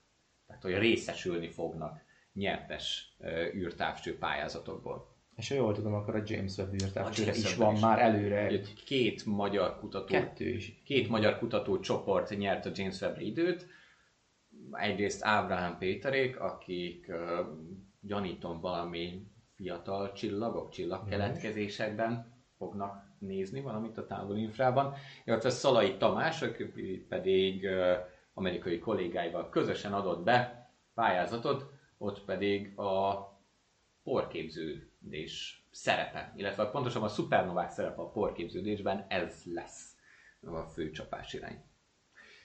És akkor mindenre rárakódnak az elméleti kutatások, mert hogy... Na, hát azt viszont bárhol lehet csinálni, Mert, hogy- hogyha az embernek van egy... Ja, egy nem, nem, nem, nem is kell annyira Ugye megvan a know-how, a, a gógyi, a, a tudás, amit átadunk a fiatal generációknak. Igen. Van, van néhány mondjuk hidrodinamikai modellező kód, amihez úgy kellenek szuper számítógépek, de azért a szupernovák fizikájának a modellezése bizonyos ö, toymodellekkel, alapelképzelésekkel Működhet, ja. működhet egyszerű a, a, a saját kis laptopjainkon. Tehát, hogy ilyen módon ebben abszolút versenyképes a magyar, sőt, sőt. Igen, tehát itt nem lehet azt mondani egyértelműen, hogy ki számít a világ elitnek, meg ki a legjobb szupernova kutató, ez, ez nem így működik a verseny, de az, hogy magyar szupernova kutatás évek óta ismert és elismert a, a nagyvilágban, megvannak nekünk is a nemzetközi kapcsolataink, többek között ezen nemzetközi kapcsolatoknak köszönhetően tudunk egyáltalán működni, hiszen egyébként egy csomó mérési adathoz hozzá se jutnánk, Szóval mind-mind azt mutatja, hogy ez évek óta egész jól eldöcög a magyar szupernova kutatás. Ja. Szeretnél meg, mint kiugrott csillagász, szeretnél még valamit hozzátenni ehhez? Nem, azon gondolkozok, hogy, hogy, hogy miket hagytunk még a, a prezentáció végére. Hát szerintem mindenképpen beszélni oh. kell a legnépszerűbb témá, vagy legalábbis a tavalyi év legnépszerűbb témájáról. Az pedig nem más, mint a betelgőz, és a betelgőz felvezető különleges esetek. Na, mert hogy... Ezek, ezek a különleges esetek, ezek ilyen... A tipikusan azért a szupernovák... Fölvezettem neked, és akkor fogod a szót, és így szót. Igen. Na, okay. Azt mondod, nekem vezet. Parancsolj, parancsolj. Tehát igazából a, a, a szupernovákkal kapcsolatban rengeteg ugye, energetikus folyamatról van szó, messziről látjuk őket, tehát nagyon sok minden történhet a, a fényével, mire ide ér. És itt föl soroltunk pár ilyen esetet. A, például a többször megfigyelt szupernova. A, amikor egy szupernova robbanás történik, de azt többször megfigyeljük. Na ilyenek többféle módon is megeshetnek. A, az egyik ez a light echo, nem tudom, hogy ezt hogy lehet szépen magyarra fordítani, fény, víz, Fényvisszhang. Víz- vízfény. vízfény. Azt hiszem a vízfényt, vízfényt szokták használni, hogy például ténylegesen van mondjuk valamilyen uh, por, anyag mennyiség a, a fölrobbanó csillag körül, és a, a, a csillagon túl lévő anyagmennyiségről pattan vissza. Egy ilyet láthatunk egyébként itt alul egy ilyen ezós felvételen, egy ilyen vízfényt. És erre egyébként van egy tök jó sztori, a, egy európai bázisú nemzetközi kutatócsoport levlistáján jelent meg másfél éve azt hiszem, egy szupernova, a, ami a Nagy Magellán ködben pukkant föl, és, és nehezen volt egyrészt bekategorizálható. Úgy tűnt, hogy ilyen kettes típusú, de eléggé különleges, és aztán um, nagyon jó egyezés mutatott a 87 avval, és aztán valaki észrevette, hogy azt hagyján, hogy jó egyezés mutat, de ugyanolyan a, a színképe, csak mint hogyha fölhikult volna a fény. És végül megszületett a magyarázat, hogy újra felfedezték a 87-at, ugyanis eh, egy teleszkóp, egy ilyen szupernova kereső teleszkóp észlelte ezt az úgynevezett vízfényt, amely más irányba indult, tehát nem a mi irányunkba indult el 87 arról, de valami útjába eső gázfelhőről vagy valami visszapattant az irányunkba. Úgyhogy ez volt 2033 év után. Újra felfedezték a 87-at, erről született egy, egy egész jó cikk a csillagászat.hu-n. Érde, tehát ez egy ilyen kis tudományos kuriózum. Egyébként kár, hogy ebből nem született végül szakcikk. De ugye ez tipikusan nem az, ami új eredmény, ez inkább csak egy ilyen kis Csillagászat történeti. kuriózum. Fun fact. Igen. Aztán van, van az az eset, amiről viszont született szakcikk, ez itt a felső ábrán látható, a, a, a jobb felsőn, amin gravitációs lencsézést tapasztalunk. Ugye itt a, a, a nagyobb tömeg az meghajlítja a, a teret, és a meghajlott tér uh, lencseként működve összegyűjti a mögötte lévő égitestnek a fényét. Igen ám, csak akkor ugye ez különböző fényutakat jelent, és a különböző fényutak különböző uh, időt jelentenek, ami alatt a fény ide ér hozzá. Így lehet az, hogy egy adott szupernovát többször is föl lehet fedezni, és többször meg lehet pillantani. Itt például látható egy ilyen négyes, különböző fázisaiban. Illetve ebből még most már olyanok is születnek, Amit meg lehet jósolni. meg lehet jósolni, hogy néhány év múlva megpillanthatjuk újra. Ja. Szerintem zseniális. Itt, itt fő, fő, felső ábrán ezt látjuk. Szóval többször megfigyelni szupernovákat lehet, nem azért, mert mi túl ügyesek vagyunk, hanem azért, mert szerencsénk van, és olyan fizikai Mhm. körülmények adódnak, amiben ez létezik. Persze, persze mondjuk azt tegyük hozzá, hogy ez ilyen többször megfigyelt, tehát például a gravitációs lencsézés, a sokkal többet árul el a lencséző közegről, tehát például arról a galaxisról, ami eltéríti a szupernova fényét, mint magáról a szupernovára. A szupernova itt csak egy eszköz. Egy zseblámpa távolból. Mondjuk ez a távolságmérés nem is igaz volt. Ja, igen, igen. Uh, aztán utána vannak még egyéb különleges esetek, például amikor egy galaxison belül több szupernova robban föl. Ezekben az esetekben tudunk igazán precíz, pontos méréseket végezni, mert hogyha tudjuk, hogy ugyanaz a galaxis, akkor ugye arra már eleve van egy előzetes becslésünk, hogy az, az nagyságrendben milyen távol van. Itt az alsó ábrán látható egy a Szegedi Supernova csoport által is igen sokat vizsgált páros, ez a 2005 CS és 2011 DH jelzésű szupernovák, ugye az M51 örvényködben ö, A szép. de szép. Ott, ott az egyik, ott, ott, ott középen pont a, a közepe alatt, illetve itt szélén a karnak, a, a legszélsőbb karnak a, a belsejében ott pukkadt el. És ugye ilyenkor a, azok a bizonyos távolságmérési el- eljárások akár egy nagyságrendel is pontosodhatnak. Nem feltétlenül, de, de, de sokkal pontosabbá válik az, amit mérünk, mert rögtön két adatpontunk Ja. van ugyanarról a galaxisról. Több, Aztán- több ilyenre lenne szükség. Több ilyenre lenne szükség. De egyébként azért egész sok van, hogy most egyre többet fedezünk föl, Jó, de az a gond, tudod, hogy néhány nincsenek tíz... jól lemérve. Igen, meg az a gond, hogy néhány 10 millió fényéves távolságban, vagy térfogatban azért már van jó néhány galaxis, ami pöfékel időnként szupernovákat, és mondjuk ember élettartam alatt lehet, hogy csak egyet látunk belőle. És akkor nekiállnék, mert érdekes, de nincs egyszerűen távolságmérés róla. Pedig itt van a szomszédban. Igen. Valaki Szóval- mérje le nekem. Oké, okay, vannak még itt imposztorok. Mi? A túró az a szupernova imposztor. Hát, ami úgy néz ki, mintha fölrobbanna, de aztán utána kiderül, hogy.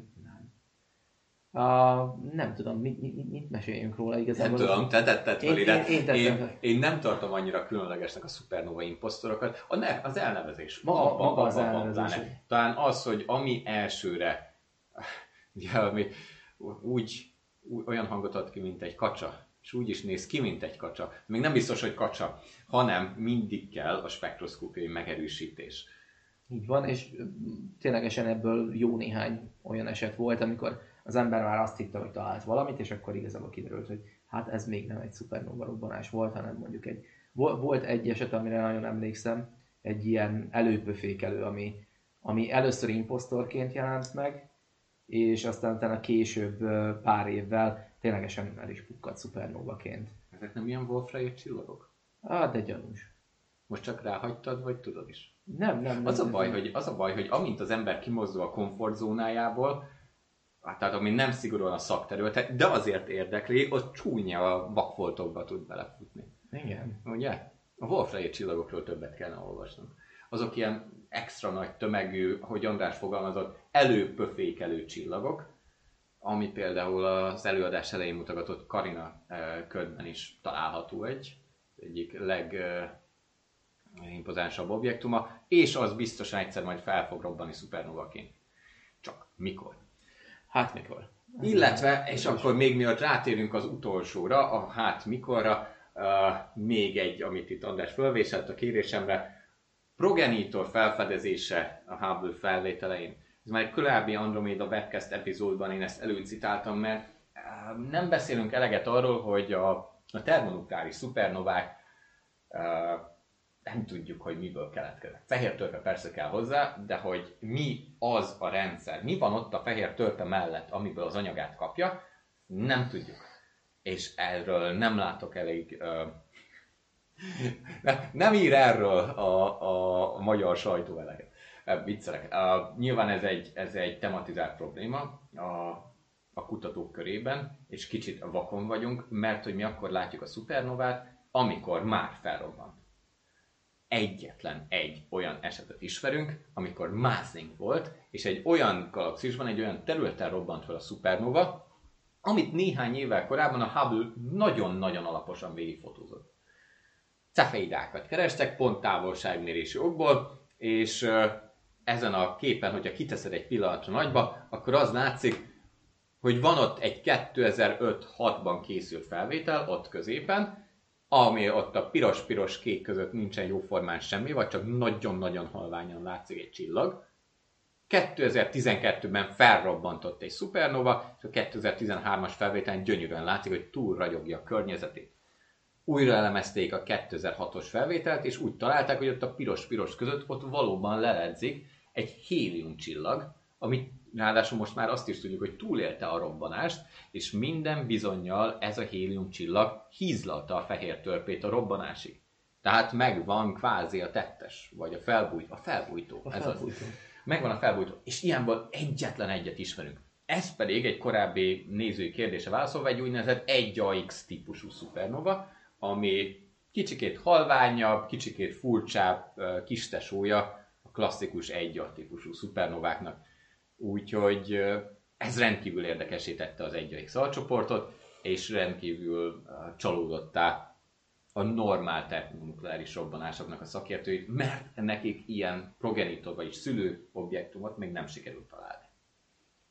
Na, szerinted elmondtunk Ez... mindent ezzel kapcsolatban? Rengeteg érdekesség van még, csak hogy mik azok, amelyeket tényleg nagyon kirívnak a tömegből, vagy tényleg könnyű elképzelni, és nem csak mondjuk egy tudományos folyóirat hasábjány számít érdekesnek, ebből szerettünk volna néhányat megvillantani nektek. De például rengeteg olyan eh, szakcikk születik, ami kifejezetten mondjuk egy adott szupernovával, vagy a, a hozzá hasonló néhányal foglalkozik, és azokat igazából itt mind föl lehetett volna sorolni, mint tök érdekes, mert például a hidrodinamikai modellezés azt mutatja, hogy itt most valami nagyon aszimmetrikus robbanás történt, ami, ami meg egy tök érdekes külön jelenség lenne. Meg, meg még ilyeneket hasonlóakat lehetne, de szerintem inkább forduljunk rá a, arra, hogy mi lesz a jövőben. Mert mindenkit az érdekel, hogy mikor látunk legközelebb ilyen szupernovát. És uh, nincsenek jó híreim. Hát nem tudjuk. Igen, ez, ez a becsületes válasz, fogalmunk sincs. Fogalmunk közeljövő, van. Közeljövő, mert van, van, amikor a következő néhány százezer évben valószínű. Igen, mert hogy néhány olyan csillagot ismerünk itt a közelünkben, néhány ezek közül akár még látható is szabad szemre, amelyek ott vannak a szupernová válás küszöbén. De ez a küszöb baromira széles. Nehéz átlépni ezt a küszöböt. A, a leghíresebb példa talán az a betelgőz, ami tavaly évelején a magyar sajtót is bejárta. Itt van a képen is narancsárgás fényjel az Orion csillagképnek az alfája.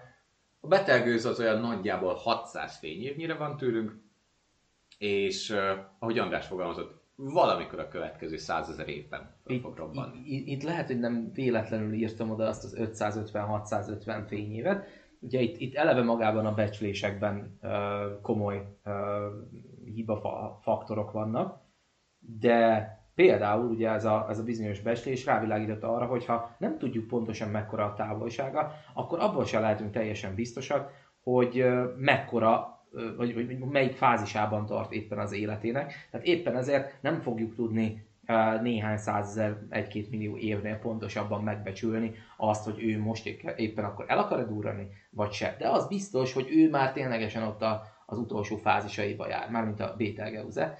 És van is itt egy kép még a következő dián arról, hogy hogy is nézett ki az, amikor, amikor is elhalványodott. Ez az elhalványodás elsőre mindenki azt gondolta, hogy, hogy na hát itt ez már hattyúdal, és itt majd egyszer csak lesz valami valami ez, nagyon szép... ez inkább vágyakozás Jó, volt, vágyakozás mint volt, ténylegesen szép. várakozás. Ugye még egyszer itt, itt kiemeljük, hogy 1604-ben volt az utolsó galaktikus szupernova. Statisztikailag nagyságrendileg olyan 50-100 évente kéne egy, egy ilyen tejútrendszerhez hasonló spirálgalaxisban szupernovának lenni. Ehhez képest, na hát hol, hol van? Vannak a többiek, igen. És akkor erre jönnek azok, hogy hát lehet, hogy éppen a galaxis túloldalán volt valahol, ahol éppen pont nem tudjuk jól megfigyelni.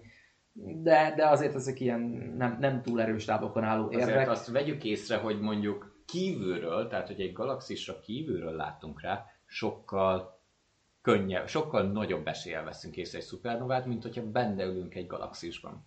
Hát ez a helyzet, már pedig mi benne ülünk ebben a Nyakig. rendszerben, nyakig benne Nyakig. vagyunk, és ugyan nem vagyunk beágyazva egy porfelhő kellős közepére, mélyére, azért így is rengeteg minden korlátozza a betekintést a galaxisunk mélyebb rétegeibe. Igen. Nos, igen. Hát ez, És az, akkor- ez, legy, ez legyen a végső üzenet? A, nem, hát igazából hogy ugye a felsorolt néhány közeli, az azért elég látványos lenne, és Igen, És a látványt még, ad. még ígérjük meg, mert hogy azért nem, nem, tehát nem csak a kutatók vágyakoznak már egy galaktikus szupernovára. Kepler és Brahe szupernovája a 16.-17. század fordulójának környékén olyan dolog volt, ami ténylegesen megmozgatta az emberiséget. Tehát szabad szemmel látni valamit, ami odáig nem volt ott, az már, az már önmagában klassz dolog. Egy nagyon érdekes, és formálja a világképünket. Ráadásul, hogy ez a valami, ez az új dolog, ez olyan, ami bevilágítja az éjszakai jeget, nagy Isten még nappali fény mellett is látszik, de hát az kész, az, az még azt se lehet mondani, hogy egyszer az életben. Mert hogy majd láthatok, négy évszázadban nem láttunk ilyesmit. valószínűleg ez egy instant reklám az összes szupernova kutatónak. Igen. És ennek abszolút van realitása. A, amikor azt mondjuk, hogy a betelgőz hát nem a telehold fényességével, de mondjuk egy olyan félhold fényességével fog ragyogni, egyetlen egy csillagszerű pontforrásból, azt azért mindenki képzelje el, hogy néhány hétig nem lenne teljesen sötét. Hanem, mint hogyha folyamatosan fent lenne a hold, vagy hát a két hold fényessége. Ö, Nyilvánulna meg egyszer az éjszakai égbolton. Az mennyire klassz lenne. És a betelgőz ugye így látszik a magyar égboltról, szóval legyen mondjuk a betelgőz, és történjen a robbanás télen, magyar, magyar idő szerint, és akkor az egy olyan tűzijáték lenne, amit soha senki nem felejtene el az életében. Mondjuk, hogy a télen robban, akkor nem látjuk majd a nappali, igen. Hát jó, azért, hogyha lehet választani, lehet választani, akkor legyen már télen. Jó. Gondold el, most se lenne teljesen sötét. Hogy legyen tavasszal. Ja, ja, ja, oké, okay, feles megoldás. Itt is, ott is látszódna. Na hát ez az, amit nem tudunk megígérni. Á, várakozunk rá. Ha nem a betelgőz, akkor talán majd más. Igazán kiárna az emberiségnek már egy galaktikus szupernova. Ja, és amit még fontos hozzá tenni, hogy ettől tartani nem kell. Egy szupernova a kutatások szerint legfeljebb 30 25-30 fényéves közelségből jelentene veszélyt a földi ökoszisztémára és az emberiségre, Semmi nincs ilyen közel hozzánk, ami robbanni készül. sőt, ismerünk minden csillagot ebben a 25-30 fényéves távolságban. Ami nem, annak nem lehet. Nem lesz veszélyes szupernova. Látványos lehet, újakat keresztbe, veszélyes nem lesz. Ez nagyon Á, szép ugye, zár- ez, ez, ez- kihoztuk, ez- kihoztuk a pozitív üzenetet a végére. Ja, igen, és amit nem tudunk megígérni, az ugye egy galaktikus szupernova, amit viszont meg tudunk ígérni, hogy előbb vagy utóbb még visszatérünk ebben az évben. Ne tessék el spoilerezni, hogy mivel. Ez Ah. legyen meglepetés. Igen, azt mondtam ugyan, hogy ez volt az utolsó olyan Andromeda webcast idén, amikor egy tudományos témát szedtünk ennyire másfél órában ízeire. Ez még egy, egy meglepetésadás, és aztán számot vetünk az idei esztendővel, és jön a Azzal zárjuk az évet, amivel kezdtük a tavaly végén. 10 legjelentősebb csillagászati és űrkutatási sztori 2021-ből. Hát ez fog ö, várni még a csatornára, mellette pedig majd készülünk még egy-két aprósággal, mint például a James Webb indítására is szeretnénk legalább egy élő adást összehozni, hogyha időnk és energiánk engedi. Aztán pedig meglátjuk, hogy mi vár ránk 2022-ben, hogyha esetleg ötletetek lenne, hogy milyen tartalmat hallgatnátok szívesen, írjátok meg ide, vagy még lejjebb oda kommentek közé, vagy írjátok meg nekünk e-mailben. Ötleteink vannak, azt szerintem lehet mondani, hogy valami, valami más szeretnénk tartalmában, felépítésében is, mint amit idén csináltunk. Majd meglátjuk. Úgy van. Minden esetre most köszönjük szépen a megtisztelő figyelmet, és vannak szerintem kérdések. Ha pedig kérdések vannak, azt mi feltétlen megválaszoljuk. Igen. Nem áll fent a veszélye annak-e, hogy a sok adat között elvész valami nagyon érdekes szupernova? Válaszolhatok én? De. Úgy van. András ezt jól összefoglalta, kifejtette. Abszolút. Úgy gondolom, hogy a, a kifejtésének az elején kicsit kapkodott, de abszolút helytálló, amit mond. Igen, ennek megvan az esélye. Főleg azon szupernovák esetében, ahol még azt se tudjuk, hogy milyen típusú. Azt mondjuk, rögtön látjuk egy szupernovánál, hogy közelie, távolje. Föl tudjuk mérni, hogy érdemese mondjuk ö, távcsődőt rászállni, vagy egyszerűen már felfedezésekor is annyira halvány, hogy nem tudjuk sokáig követni. Szóval ebből a szempontból le tudjuk szűkíteni az érdekes szupernováknak a körét, de hogyha nem tudjuk megmondani azt, hogy milyen típusú, hát akkor időről időre elveszik egy-két érdekes. Ez vitathatatlan. Ezzel egy kicsit rezonáló másik kérdés, van egy nyilvános adatbázisa a szupernova felfedezéseknek? Van. Pont ezeket túrtuk át, vagy legalábbis én biztos, hogy egy keveset áttúrtam itt a statisztika gyártásnál, hogy, hogy akkor most ténylegesen hány is van idén jelenleg. Valószínűleg a 20 ezeret Mhm. idén már átlépjük bőven. A Open Supernova katalóg például, aminek a neve egyből eszembe jut, meg talán mindenki meg is ö, jegyezheti egyszerűen, tehát ez a nyílt Supernova katalógus, ami összegyűjti nem csak a felfedezéseket, hanem a méréseket, is, meg Spectrum, vagy Transient Name Server. Um, szintén ez a lényege, ott kicsit uh, még adekváltabban, még precízebben, még több információ van összegyűjtve arról is, hogy ki fedezte föl, mit mért rajta, hol publikálta le, és így tovább. Szóval igen, szerencsére bőven elhalmoztak minket ilyen nyílt adatbázisokkal. Tehát ha valaki szeretne maga összefüggéseket keresni, és végtelen grafikonokat gyártani, akkor hajrá, örömmel veszük. Uh, van még kérdés? Van, van, még, még van? Asszociációk voltak itt, valakinek az analízisről PTSD jutott eszébe, valakinek pedig a Betelgőzről for Perfect, ugye a galaxis útirkalóz stopposoknak egyik karakter, aki a, Bit- a Betelgőz rendszeréből származott, illetve én kaptam még egy személyes kommentet, miszerint a fekete macskák nem hasonlóbbak egymáshoz, mint másmilyen macskák. Ezúton is szeretnék elnézést kérni az összes fekete macskától, főleg az, ami otthon vár engem, mert igen, sértődékeny típus. Nos, uh, akkor szerintem elmondtunk mindent, válaszoltunk mindent, Igen, reméljük, Úgy, hogy tetszett a, az adás. és hogyha tetszett, akkor, akkor időről időre nézzetek rá, vagy a Csillagás csatornára, vagy a Csillagvizsgáló blogra, mert uh, ott értesülhettek elsősorban arról, hogy mikor lesz új téma. Vagy esetleg új esemény. És minden visszajelzést köszönünk! Így van. Ahogy az esti figyelmet is, és jók legyetek. Sziasztok! Sziasztok! Szép álmokat, nem tudom. 8 óra van. Ennyi lesz. Szép álmokat? Hát ez most már időszerű, nem? Legyen. Sziasztok!